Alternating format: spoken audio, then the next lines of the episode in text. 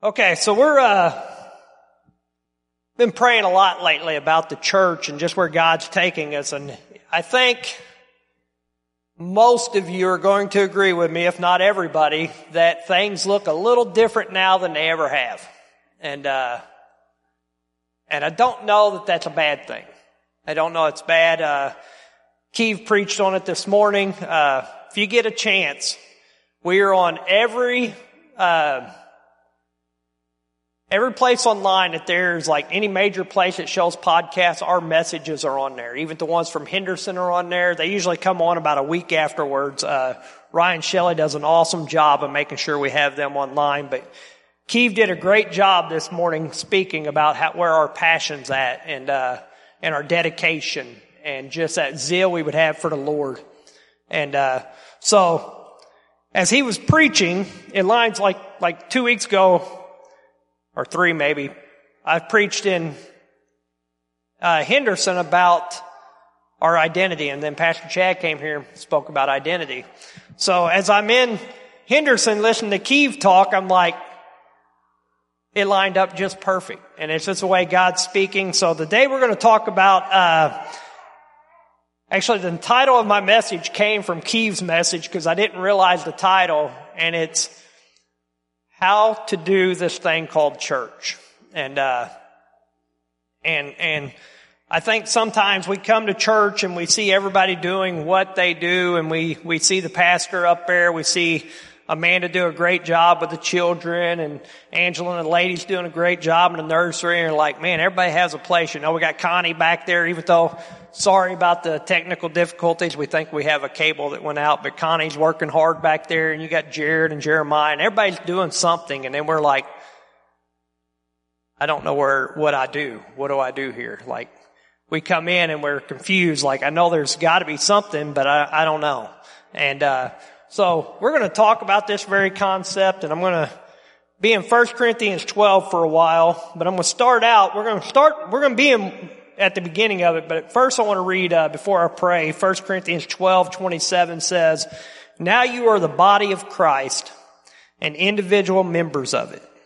And God has appointed in His church first apostles, second prophets, third teachers, then miracles, then gifts of healing, helping, ministration, and various kinds of tongues. Are all apostles? Are all prophets? Are all teachers? Do all work miracles? Do all possess gifts of healing? Do all speak with tongues? Do all interpret? But earnestly desire the higher gifts." So let's go to Lord in prayer. Father God, we thank you for who you are, Lord. God, I thank you that your plans are bigger than ours, Lord. I thank you that you, on the moment we accepted you, Lord, as our Savior, you had a place for us, Lord. You had a desire to use us, Lord. We thank you for all the gifts you give us, Lord. We thank you for all you do for us. And Father God, I pray today that you would speak to our hearts. Get me out of your way, Lord. And let us receive what you have for us. In Jesus' name we pray. Amen. Okay, so I was thinking this morning as we were in the middle of worship, just sometimes we overlook how awesome it is to be a part of a church. Sometimes we take for granted a church. And as I'm in the middle of worship, I just can't help but think that the people closest to me in my life, most of them have come from church. And I think of, you know, a lot of times you'll see me, I'll be with Mike Harris doing something, or Rick Nichols, or Pastor Chad, or somebody like that, and we'll be together. But there are people you don't see me with much that I feel like I'm just as close to, if not, you know, they're some of my most trusted people. Ryan Murray and I don't hang out much, but there's not very many people I trust more than Ryan Murray, if any, right? Connie Martin and I don't hang out that often, but I trust her fully, right? You can't drive a wedge between us because we have that common bond. And there's so many people in the church. Bob Withers and I can go a year without talking, and then we talk and we pick up right where we were at, right? And these are the things that happen in a church. Like when we are one in Christ, we're family. right? We are family, and we have to remember that. And I think of Stacy George. I don't hang out with Stacy and her family much, but when I see Stacy, we just have that common bond. She's one of the people I can go to today, and she helped me out immediately, right? And then, so we're very blessed, and we have something that other people wish they had. We have it, and but we need to also be able to share that and show others. So we're going to stay in 1 Corinthians 12. I'm going to start in the front, in the beginning there. And it says, "Now concerning spiritual gifts, brothers, I do not want you to be uninformed." And that is actually an interesting start to a message, like to a chapter there. And he says, "Now concerning spiritual gifts." I don't know if you understand, like in the original of this, the word gifts isn't even in that. He's actually saying, now concerning spirituals. And he's just talking about the things of the Spirit. It's not the word gift they put in there so we would understand what he's talking about, but he's just talking about the things of the Spirit. Now concerning things of the Spirit, I don't want you to be uninformed. Now, that word uninformed actually is better translated ignorant. I don't want you to be ignorant. And I don't know about you, I'm often ignorant about a lot of things. And so he is setting us up like, hey, I want you to understand the things of the Spirit. I don't want you to be ignorant of it, right? And which is a good concept. He says, "You know that when you were pagans, you were led astray by mute idols. However, you were led. Therefore, I want you to understand that no one speaking in the Spirit of God ever says Jesus is accursed, and no one can say Jesus is Lord except in the Holy Spirit." And I think all of us know that there was a time in our lives that we were probably serving something that we should not serve. We were doing things we should not do, but the moment you get saved, there should be a change in that, right? We are now calling Jesus Christ Lord of our lives. And you can't do that on your own. It takes the Holy Spirit to do that, right? Then it goes on and says, "Now there are a variety of gifts, but the same Spirit. And there are varieties of service, but the same Lord. And there are varieties of activities, but it is the same God who empowers them all and every one." And I like this, the way he words this, because as you read that, it doesn't say over and over, there's varieties of gifts, same Spirit. There's varieties of service, same Spirit. There's varieties of activities, but same Spirit. No, he actually goes, Spirit, the Lord, God.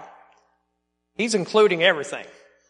The Holy Spirit, the Lord Jesus Christ, and God the Father, right? And whenever he's talking here and he says there are a variety of gifts, the gifts that we have when we get saved, we are all gifted people. We have some kind of spiritual gift, whether it's a Spirit-led gift from the Holy Spirit or something not for the Holy Spirit. We are doing something. When I got saved, one of the things that whenever I got rededicated to the Lord, one of the things that changed my life was I realized that I was either leading people to Christ or away from Christ. There's no in between, right? You can't, if you're not leading people to Christ, the only place you're leading them away from him. It's the only way possible. And so our gifts in life, the things we do, the gifts we have, are either to lead people to Christ or they're to lead him somewhere else. And we are all gifted people. So the gifts that we have should be led by the same Spirit, the Holy Spirit. And there are a variety of services. That's ministries. That's what the word there would mean. There's a variety of type of ministries, right? If I ask Connie Martin to come up here and preach a message, it's going to be a really quick message, right? And she may just say, hey, bring me the microphone back here. I have something to say because I'm not getting on a stage. Because it's not her ministry, right? If I ask Pastor Chad to go back here and do what Connie's doing, he's going to say, I don't know how to do that, right? That's the way that's going to work because each person has their own set of ministries and it's all led by the Lord Jesus is what it says. And then there are varieties of activities. Now, these are not like just fun games we would play when you see activities. The word actually would mean works or energies, right? There are works that would be done, and there's a variety of different kind of works that would be done, and those works are given to us by God the Father. Jesus said, I only do what I see my Father in heaven doing. And I always love that he was obedient to the works of God the Father. Guess what? I should be too. It's the way that should work. Okay, then it says, to each is given the manifestation of the Spirit for the common good. I'm going to re-say that so you hear it. To each is given the manifestation of the Spirit for the common good. Okay, so that means when you are saved, you're given the manifestation of the Holy Spirit. Now, mind you, there are different times that you see the Holy Spirit more active than others, but the Holy Spirit is never divided up. The Holy Spirit inside of you is the same Holy Spirit inside of me. The same Holy Spirit inside of Johanna, whenever God's using Johanna, is completely full of the Holy Spirit, same as here. He doesn't give you a little slice here or there, right? There's no like little bitty piece. Right now I'm operating under a little bit of the Holy Spirit, but later on maybe I'll get the whole Holy Spirit. He cannot divide himself, right? So whenever the Holy Spirit is in us, it is the Holy Spirit, not like a little. You know, sometimes we pray, oh, Holy Spirit, give me more, give me more. We do want more of his manifestation at times, but he can't give you more because he's complete, right? The Holy Spirit, God the Father, God the Son are one. They can't be divided. But my favorite part of that is not just the manifestation of the Spirit, but he says for the common good. He doesn't say for your good. He doesn't say for my good. He doesn't say for the neighborhood's good. He doesn't say for somebody else's good. He says for the common good. We have gifts. We have the Holy Spirit to serve one another. It's for the good of all people. The Holy Spirit didn't come so he could just bless Pastor Chad. The Holy Spirit came to use each of us for the common good of one another. Right? I say here lately, you've probably heard me talk about Acts 4, the end of Acts 4. It says they had all things in common. And they did everything together. And it's just a beautiful picture of community. And it didn't happen until they all had the Holy Spirit. And they were operating in their spiritual giftings. Right? We want something more. We want something better. We want this church. Not only our congregation, but we want, I don't know anybody who doesn't want the church as a whole to be better, to be bigger, to be doing what it's called to do. And it only happens when we are each doing our part, when we are each having that manifestation of the Holy Spirit inside of us, right? For to one is given through the Spirit the utterance of wisdom. And you guys may be thinking like, well, Eddie don't have a lot of that. There are some people here who truly have, like when they speak, you listen because you know, wow, there's wisdom in that, right? And to another, the utterance of knowledge according to the same Spirit. And to another, faith by the same Spirit. To another, gifts of healing by one Spirit. To another, the working of miracles. To another, prophecy. To another, the ability to distinguish between spirits. To another, various kinds of tongues. To another, the interpretation of tongues. All these are empowered by one and the same Spirit, who apportions to each one individually as he will. And you look at all those gifts that it's naming right there. To one is given. To one is given. To one is given. It does not say to one all these things are given. One person will bring their part of wisdom. One person will bring their part of knowledge. One will bring healing. One will bring miraculous signs, miracles, right? And that word miracles is an interesting word. It actually means acts of power. Sometimes we get overblown with miracles. We just want to see. It's things that the Holy Spirit will do through people that they can't do on their own. It is a miraculous thing. And, but it doesn't say like, hey, God's going to come to Wellspring and the leaders of Wellspring are going to have all these things. It can't work that way. There's not enough people. There ain't even enough people in this church right now to have every spiritual gift given to them, because there are so many things that need to be done for the church as a whole. There's so many things that need to be done for the community. There's so many things that need to be done for the kingdom of heaven to be established right here.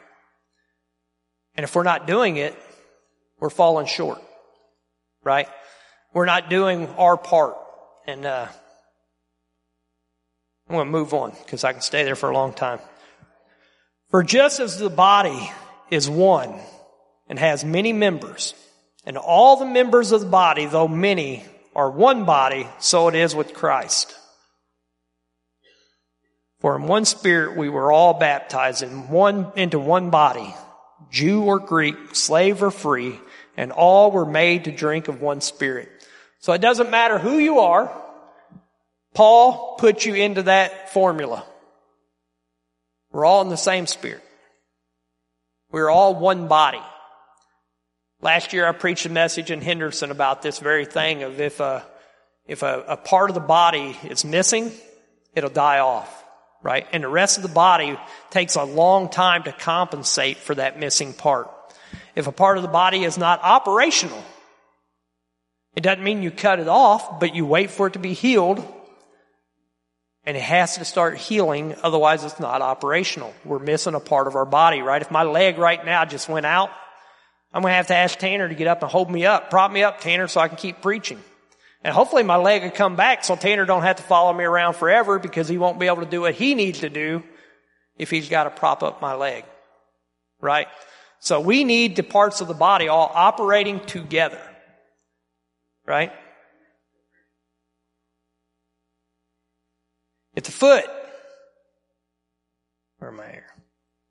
For the body does not consist of one member, but of many. If the foot should say, I am not a hand, I do not belong to the body, that would not make it any less a part of the body.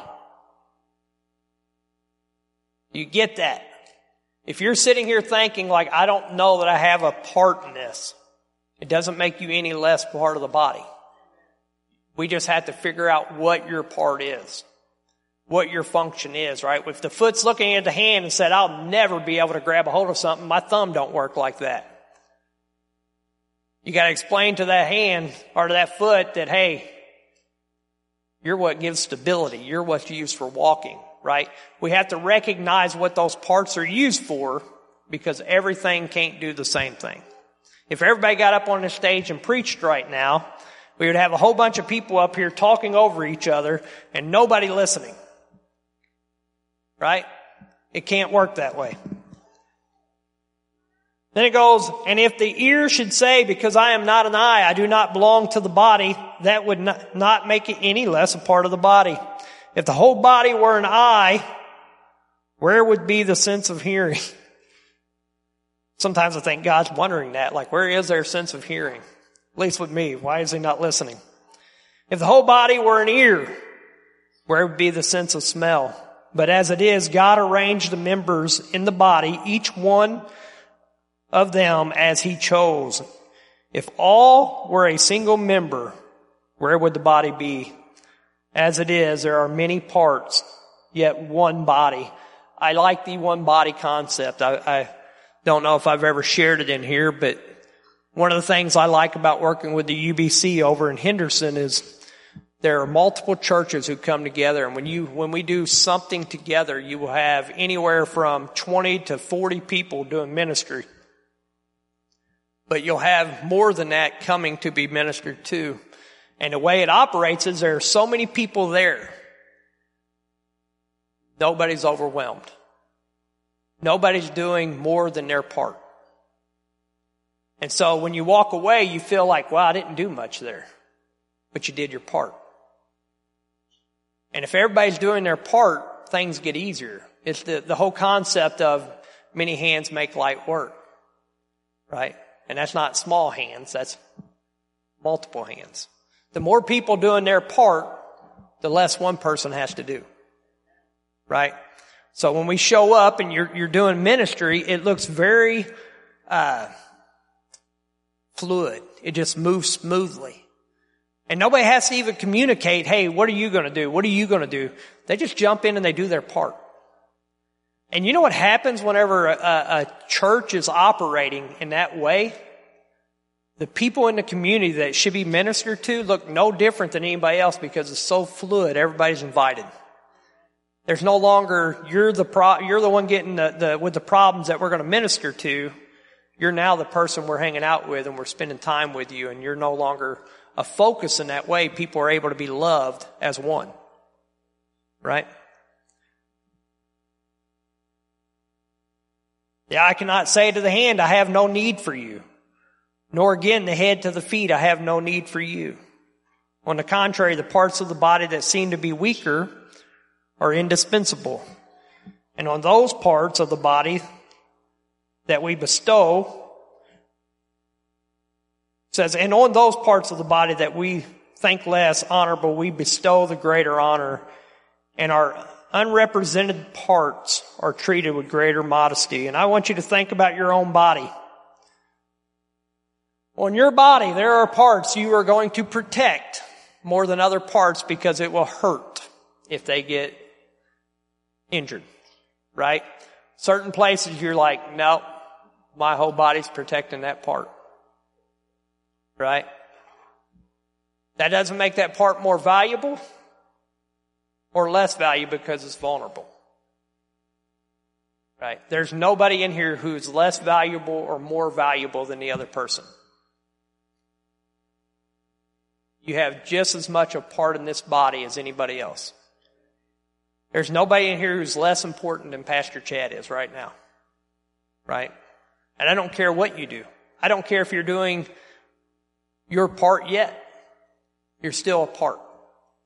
And we have to live in that way. It says, but God has so composed the body, giving greater honor to the part that lacked it.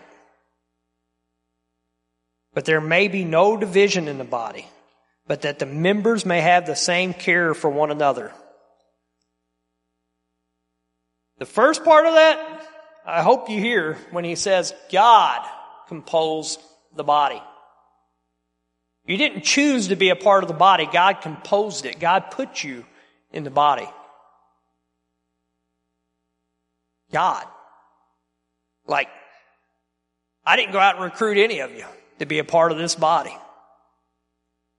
I don't want to get rid of any of you. I love you all. But it had nothing to do with my plan. God chose you to be here. God chose you to be a part of His body as a whole. You grasp that? Like, God chose you. The creator of the universe. The one who spoke and everything said, poof, here I am. Out of nothing, said, hey, I want you. Right? You are a part. And you deserve to be honored as a part of the body. And it says we need to take care of one another. There are certain people that have spiritual gifts you'll never notice. And some of them are in here, some of them aren't. And I'm going to pick on our birthday girl, though. Laura Borman. There is nobody you will ever meet who will protect somebody more than Laura will. Try to come against one of her kids. Try to come against Pastor Chad. Come up here and try to attack me right now, see what Laura does. Be like a badger. Be wild. Because she's going to protect people. What if we had that same heart? What if I said, hey, nobody's going to attack Zoe. Not in front of me, they're not. I'm going to protect that girl. Right? Rick Nichols. Rick Nichols has a spirit to protect. Right? And he won't let anybody attack us. Right? Those are the kind of personalities we need. We need those people who protect more, right? But we also have to protect one another. We have to look out for one another. When somebody's not here, we should be saying, hey, what's going on, brother? How can I help you? What can I do? Right? We got to look out for one another. I promise you, this world will not. If one member suffers, all suffer together. That is one of those concepts that we don't always get as a church, because we may think like, well, I don't even know what that person's going through. How am I suffering? You know how you're suffering? Because they're not doing their part. They're not here to do their part. They're not able to be whole. The body's not whole. When somebody is suffering, everybody's going to suffer. And if we can get the mentality that we're going through all this together, it gets easier to go through everything together. If one member is honored, all rejoice together. Pastor Chad's trying to pay honor to me before service, and what are these brothers over here doing? They're rejoicing at it. They could have easily just said, ah, whatever, but they rejoiced. Exactly what Scripture says to do. How about that? They didn't even think about it. It's the Holy Spirit welling up inside of them with excitement. Right? It says, now you are the body of Christ and individual members of it. And God has appointed in His church first apostles, second prophets, third teachers, then miracles, then gifts of healing, helping, administrating, various kinds of tongues. Are all apostles? Are all prophets? Are all teachers? Do all work miracles? Do all possess gifts of healing? Do all speak with tongues? Do all interpret? But earnestly desire the higher gifts. And that very concept there is, you know, I've heard people preach that message of, well, it says, you know, the first one is pointed out with the apostles and second prophets, and then they start trying to rate the gifts. It's not what Paul's trying to do there. He's trying to tell you, hey, God put all these in place. Inspire to have your place, right? And I'm going to go to Romans 12 here in a minute. I'm going to try to do that kind of quick, but I want to run something by you real quick, something that we don't always comprehend with our spiritual gifts. And I don't think Keeve will mind me using this as an example, but Kevin Carter, whenever first thing he ever did in the church was music ministry. He led the songs and stuff at his first church that he was part of and ministering at. And Keeve still has this great call for music. He loves it. He shared that part in Henderson today. He loves music. Has anybody ever heard Kevin Carter just well out in song? Like, you're around him, he just starts singing at all times, right? He may do a dance. He may do it out of humor. He may do it out of love. Whatever reason, he starts singing. And I've never met anybody around him when he starts singing it isn't instantly filled with joy. Right? Nobody's ever like, Keith, would you shut up? Well, maybe Shelly. Shelly might ask that. But the rest of us are like, man, it's such a blessing to be around you. Right? It's a spiritual gifting. Right? He doesn't have to be up here on stage singing to use his gift. He can use his gift every day. Most of the time, people are like, man, I love when Keith does that. And I know that because people bring it up all the time. Like, man, he just has a song for everything, don't he? Yes. The answer is yes. There's not anything he doesn't have a song for. But it's a gifting. It doesn't have to be put on a stage to be a gift. It doesn't have to be in front of everybody to be a gift. Your gift can be used all day, every day. Right? And you may think like, well, I'm not sure what my gift is. You have to think about that. What are you good at? What do you find joy in? You know, Keeves is obviously singing sometimes weird songs. Okay, so I'm going to Romans 12 because I don't want to be here all day. And it says, I appeal to you, therefore, brothers, by the mercies of God, to present your bodies as living sacrifices, holy and acceptable to God, which is your spiritual worship. Now, I want you to understand, oftentimes, Romans 12, verse 1 and 2 are taught separately from the rest of the chapter. And when you do that, you miss something. You miss a lot, right? So he's saying, I want you to present your bodies as a living sacrifice, right? holy and acceptable to God. That word holy means set apart for the Lord. Right? That means for Him. I'm giving myself for the Lord, which is your spiritual worship.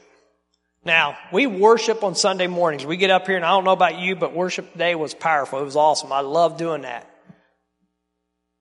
But your spiritual worship is presenting yourself to the Lord, set apart for Him to use, right?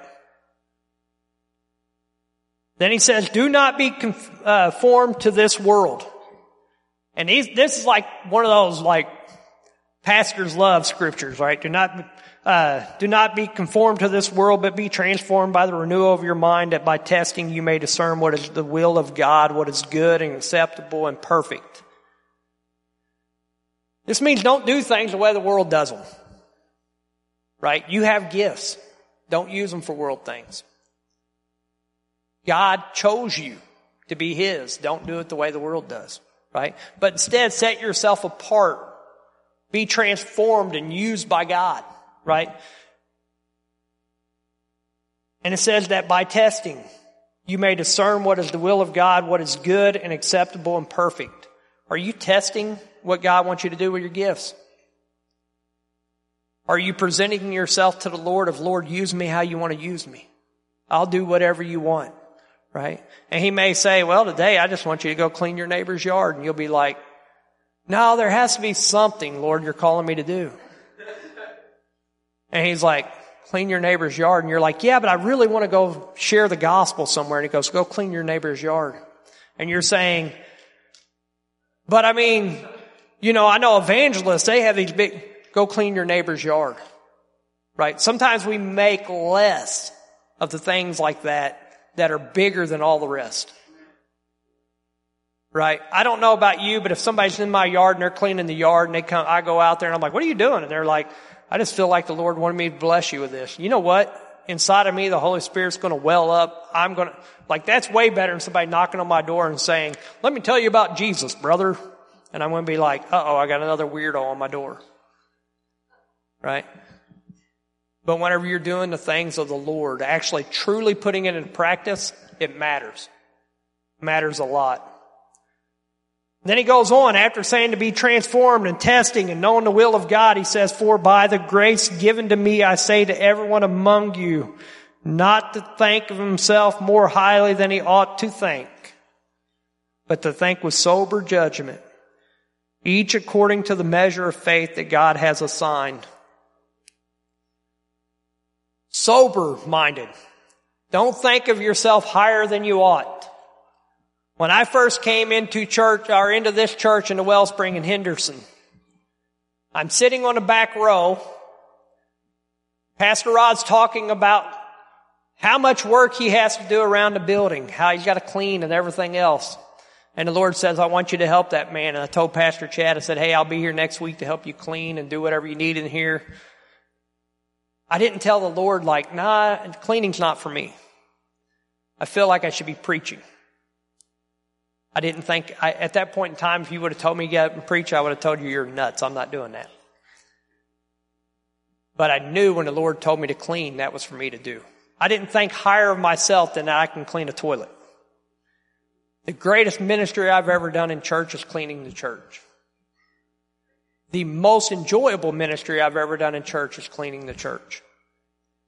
The times I have heard the Lord more clearly were when I was cleaning the church. Right? Don't think so high of yourself that you can't do the little things. Right? He wants to use you in the little things. If He can use you in the little things, He can give you a little bit more to use.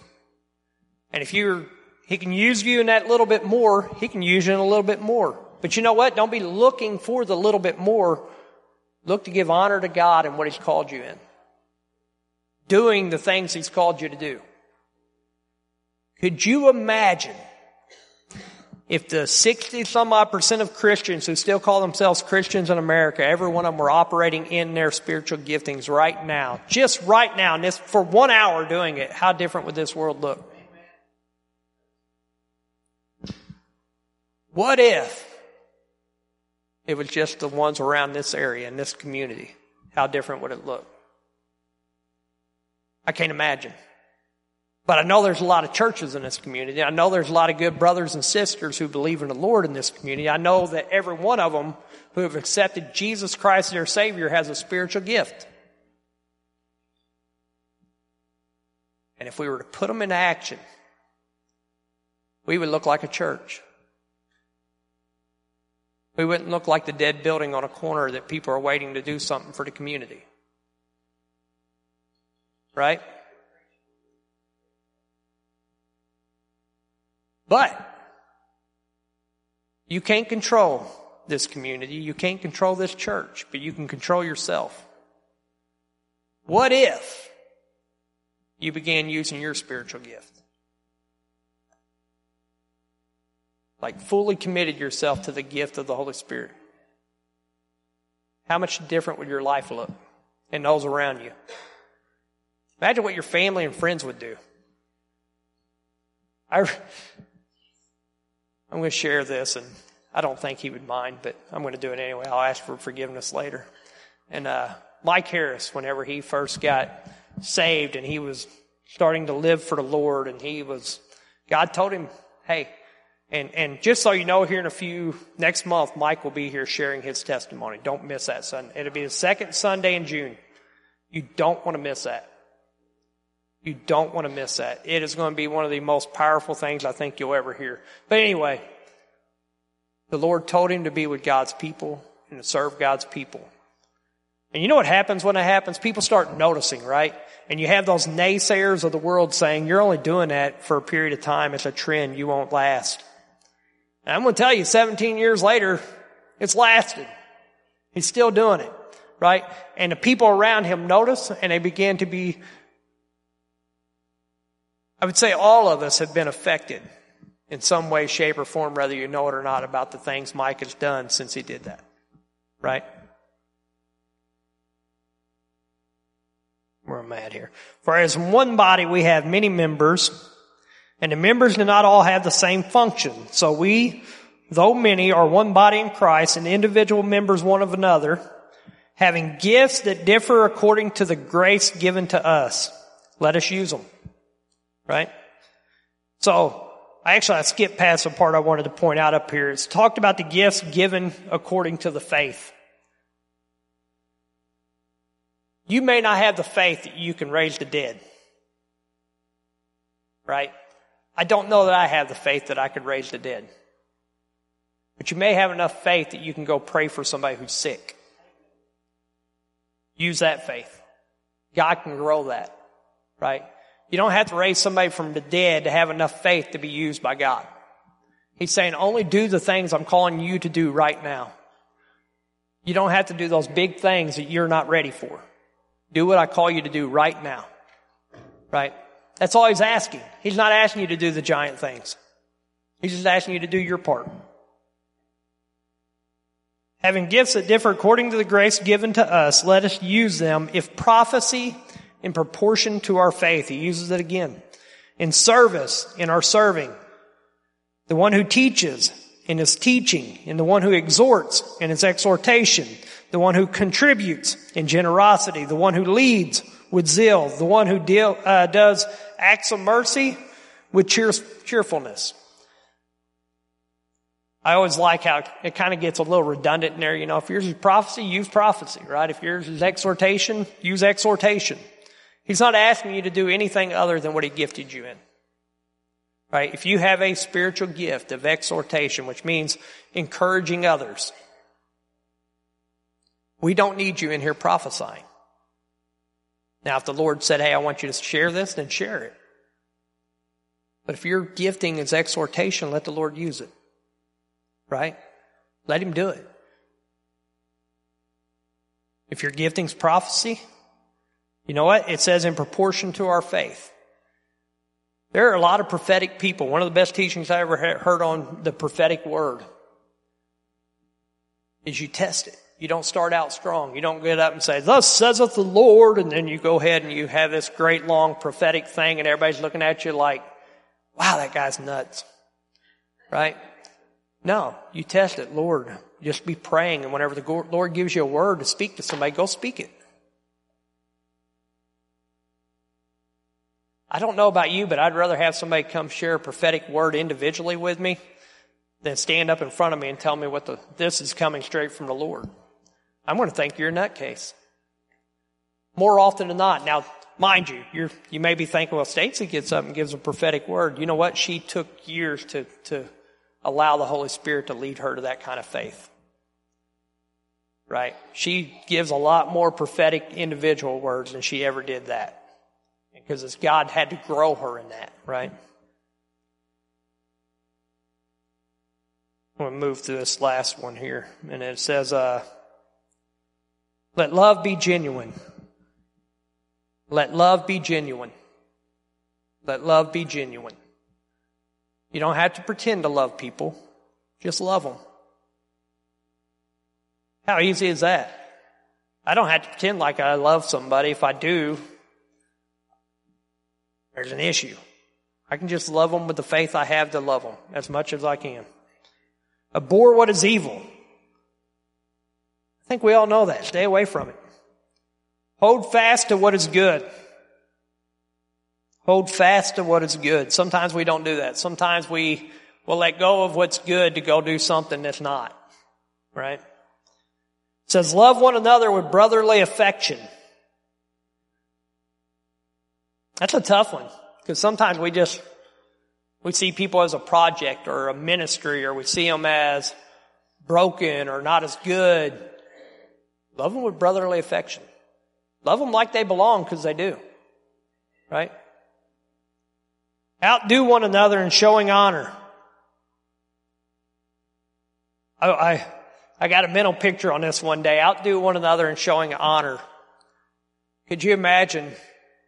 I started showing honor to somebody in here, and then the next one's like, oh, no, and then the other one's trying to outdo that, and then the other one's trying to outdo that and showing honor. Eventually, there's going to be a whole lot of honor thrown around in this building, right? You know what you're not going to have? A whole lot of condemnation. A whole lot of finger pointing, right? You won't have that. If we're outdoing one another and showing honor, a whole lot of honor going around. And be a whole lot of pleasing to the Lord. Now, it also doesn't say don't show false honor, right? I'm not going to go up to Pastor Chad and say, I think you got a beautiful voice, man. Right? That ain't honoring to him. That's lying to him. Right? Hey, it may not be lying. I actually don't know that he's ever, not sure he's ever sang out loud long enough that I know, but but that's not honor. Honor would be like, man, you have a great gift of leadership. You need to use that. Right? That's honor because it's true. Right? Do not be slothful in zeal. This is what Keith preached on this morning, actually. Do not be slothful in zeal, but fervent in spirit. Where's your energy? What are you excited about? What are you passionate about? If it's about complaining, that probably needs to change. We're in a world where a lot of people are passionate about complaining and pointing out faults and pointing out wrongdoings.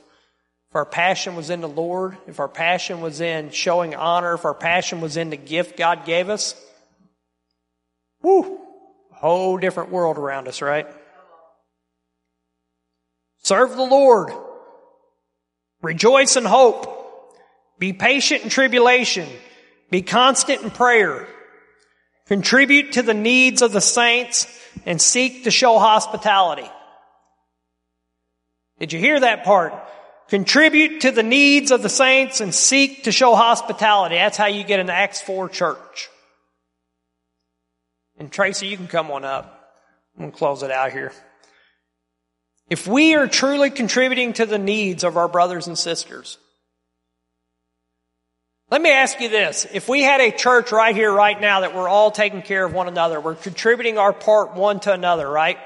And we're showing hospitality one to another, and we are so close because we're all doing our part. Do you think it would be hard to get somebody to come be a part of that?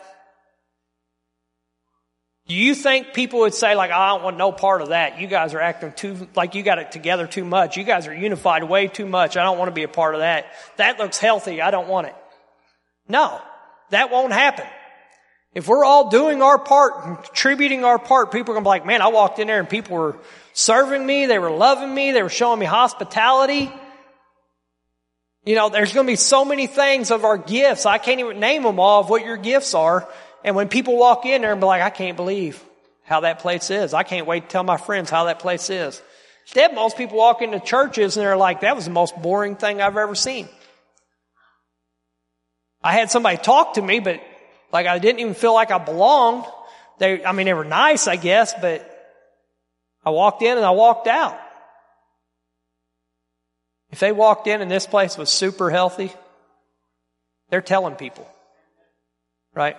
What do they say the greatest advertisement there is word of mouth. Let me ask you this. Do you have such a high opinion of the church that your word of mouth is bringing people in? We probably need to become a church that even we're out celebrating and telling people you need to be a part of what we got going on there, right? Bless those who persecute you. How about that one? That's one we don't like to listen to. Bless those who persecute you. I don't even like that one. Bless and do not curse them. Rejoice with those who rejoice. Hey, don't be jealous when somebody's got stuff going on that's good. And don't try to bring them down, right? Rejoice with them. Hey, man, I've been going through it. I'm so glad you got it going on, man. Let's celebrate, right? That's what we do. And then it says, but weep with those who weep. I'm not a weeper. If you're crying, I'll hug you. I'm probably not going to cry. I wish I could. I've tried. I'm broken. It don't work. But you know what? I'll go right there with you. I'll hug you. I'll sit there with you. I'll show as much compassion as I can with you. I might even poke myself in the eye so it looks like I'm crying. So I can do my part with you, right?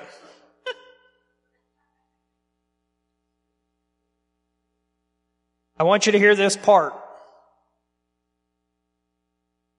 Because this right here is what it's about. Live in harmony with one another. Not new harmony. Live in harmony. Yeah, not with Pastor Chad.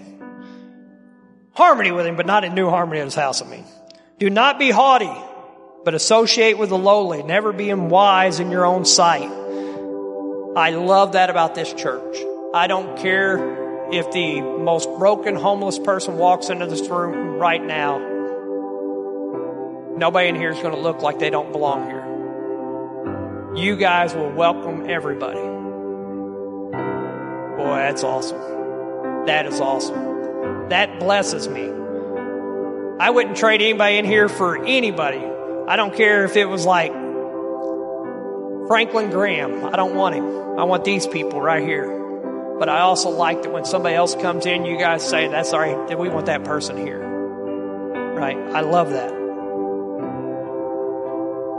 Never be wise in your own sight.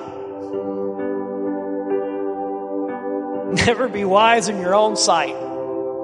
Sometimes we think we know way more than we know. We think we have it figured out, and we don't. Right? Repay no evil for evil, but give thought to do what is honorable in the sight of all. If possible, so far as it depends on you, live peaceably with all. Now, we understand there are some people who just don't want to see peace. We've all dealt with it. But your part is to try to be peaceful with everybody, right? Behold, never avenge for yourself, but leave it to the wrath of God, for it is written, vengeance is mine, I will repay, says the Lord. Can I tell you, there's nothing you can do to somebody else that is going to have more impact than what God can do for that person. There's two things God can do with a person who's trying to attack you or hurt you or has ill feelings against you. He's either going to save them, they're going to repent, they're going to become better for it, or they're going to face a wrath that none of us ever want to see anybody face. Leave it to the Lord. You don't have to address it. Behold that, well, got that part. Then he closes with to the contrary, if your enemy is hungry, feed him. If he is thirsty, give him something to drink. For by so doing, you will heap burning coals on his head. Do not be overcome by evil, but overcome evil with good. And when he talks about heaping burning coals on somebody's head, that was a sign of repentance back in the Old Testament. The way you love somebody can lead them to repentance. When somebody comes up and attacks me, and I can love them through it, it's going to be real hard for them to continue attacking me. There are some people who will keep doing it, and you trust the Lord with them. But ours is to just live like we're supposed to live. And I'm going to open this altar up for prayer. If you need prayer for anything we talked about, to figure out your gifting, we'll pray with you. If you're at your seat and you want us to come pray with you at your seat, let us know. Just hold your hand up. We'll come over and pray for you. You don't have to get up. If you have any other prayer need, we will pray for you. But don't leave this place not knowing that you've asked for the prayer you need and you've heard from the Lord the way you need. Right? So I'm going to close with some prayer. And like I said, they're going to worship. We're going to worship. You need prayer. We're here. So Father God, we thank you for who you are. Lord, I thank you for the body you've given us, Lord, that you chose to be together here, Lord. God, I pray as we go throughout our day, Lord, our week, our month, our year, Lord, that you would begin to use your gifts in us, Lord. That we can be such a people, Lord, that are so focused on serving you, and loving our brothers and sisters, Lord, that it'll bring joy to you, Lord. It'll bring unity here, Lord. It'll make us healthy, God. And your kingdom will grow from it. Lord, use your people and minister to us, Lord. In Jesus' name we pray. Amen.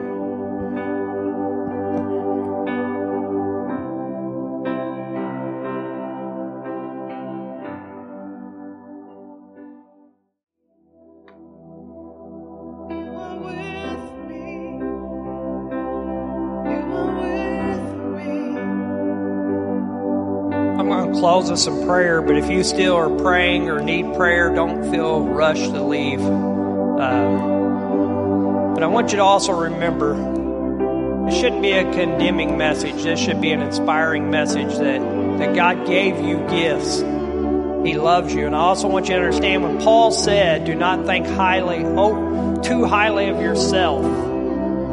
That doesn't mean to condemn yourself or to break yourself down or make less of yourself. Well, make less of yourself, but not to condemn yourself, right? It's humility is making higher of others instead of less of yourself. Humility is putting the Lord before you. That is humility. It's not tearing yourself down, right? So I'm going to pray, and we're just going to humbly go before the Lord. So, Father God, we thank you for who you are, Lord. We thank you for your word, Lord. We thank you for your love that you pour upon us, Lord. We ask that you would just, God, be with your church, minister to your church, Lord. You see all the needs in this body, Lord, and we're trusting you with them, God. Father God, be with us as we go throughout this week. Let us love people the way that you would have us love them, Lord. Let it not be a false love, Lord. But let us love them truly the way you do, Lord. Give us the love for your people. In Jesus' name we pray. Amen.